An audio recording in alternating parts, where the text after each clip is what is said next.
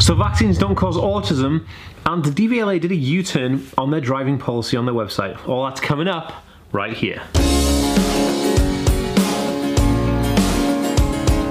Hey guys, welcome back to the Aspie World.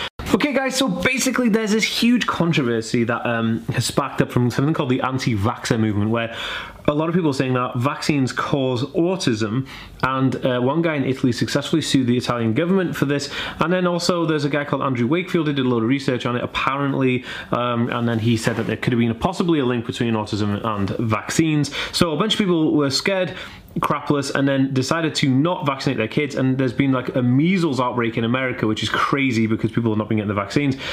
Uh, it's just it's just nuts. But on the contrary to that, there's a study that's just been released which has been going for the past 10 years. So these, this is what it is. Danish researchers followed uh, 6,000 cases of autism among half a million children in Denmark's population registry over 10 years to find out there's no link between autism and vac vaccines for measles, mumps and rubella.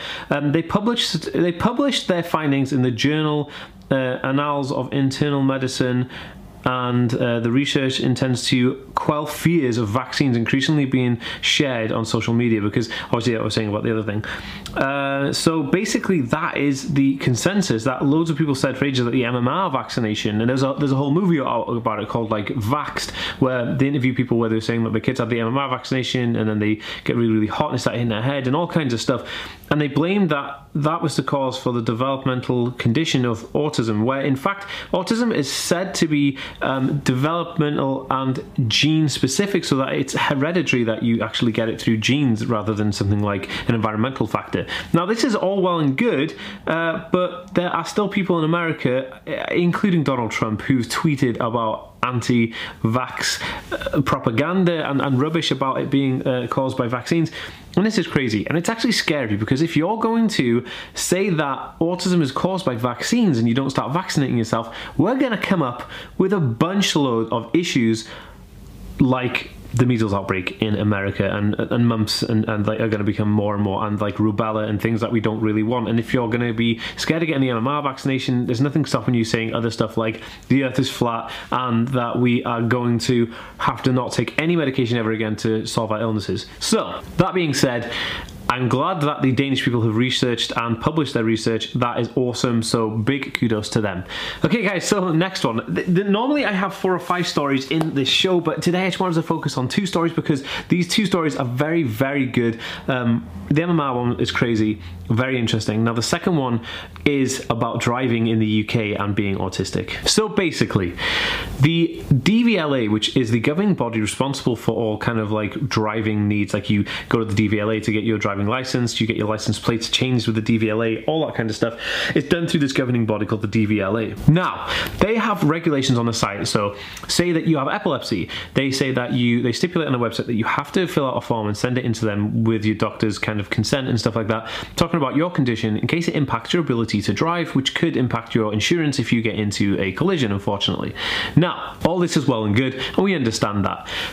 An autistic individual recently in the past week went onto the DVLA website to look at rules and regulations along driving terms, and they noticed that the DVLA actually said that anybody with an autism spectrum condition must tell the DVLA that they have the condition or else they could face up to a thousand pound fine for not telling them.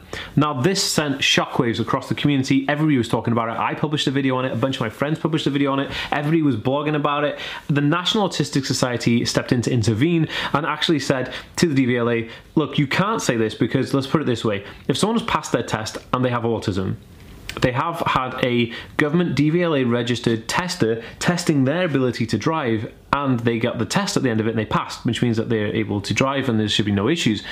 So why is the DVLA saying you need to go back and actually tell us that you have an autism spectrum condition when in actual fact you passed having the condition so there's no need to be informed about it if you get what I'm saying. Now this happened on Monday where the National Autistic Society published a um, response to the DVLA saying that they needed to sort that out and it wasn't fair on the kids who are trying to drive and they got autism and they're scared now because a lot of people were put off by this and the autism community kind of felt like they were going to get sued or fined or you know some other kind of awful barbaric um, you know consequence for not actually telling the DVLA that they have an autism spectrum condition even though they already passed their test.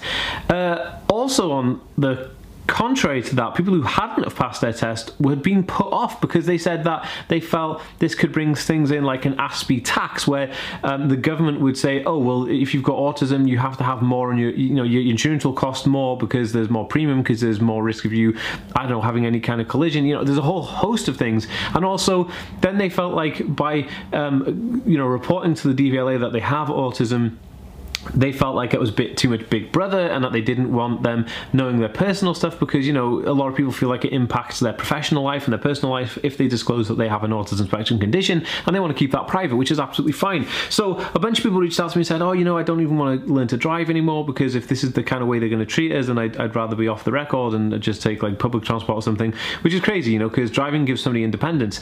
So anyway, that was Monday. Everybody made a big stink about it. I released a video on it and I'll try and link it below so you guys can go check it out if you're interested in seeing that video. And everybody like just just yeah it was just crazy. Like everyone freaked out. But that being said, something very interesting happened then. On Tuesday afternoon, after my video had had, uh, I don't know, maybe a couple of thousand views, my, a lot of people started commenting on my video saying, hey, the DVLA have changed it. So they went back and they actually, what must have happened is that the DVLA had gone back in, realised the pressure from the community and the National Autistic Society were putting on them to explain themselves. They then decided that they were going to retract what they'd said, and now they stipulate that you only have to tell the DVLA if you have an autism spectrum condition. If that condition impacts your ability to drive. Just like if you had uh, in a, you know you're an amputee does that amputation impact your ability to drive? Some cases it does some cases it doesn't depending if you've got a modified car or not you know that kind of thing. So they had to uh, explain that to them. So now the DVLA have gone back on what they were saying, and in actual fact, the DVLA stated first of all that the statement had been up for like seven years and nobody had said anything about it, and it had been that way forever, even though nobody had seen it, and the change had happened almost overnight, and they didn't consult with anybody first. So then they flipped it back, and now it's just that you only have to tell them if you have a condition that does impact your ability to drive. Now, this is a victory win for us uh, in the autism community to say that you know by campaigning and by voicing your opinion, you do get heard and changes can be made, which is amazing. But this doesn't, this shouldn't allow us to just passively let things like legislation like that impact the lives of people who have a condition. So we should always be trying to validate when the government try and uh, and slide in new regulations or try to um, uh, suppress something. Things like this are going to crop up from time to time, but it's time that we kind of come together when it happens and campaign for it because campaign is definitely the only way to get over these things and overcome issues and boundaries and all kinds of horrible things that the government may try and do, but I'm not like a, a crazy person. I'm just saying that, you know, these things can happen and the government aren't always right in the case of uh, our current government. So, peace.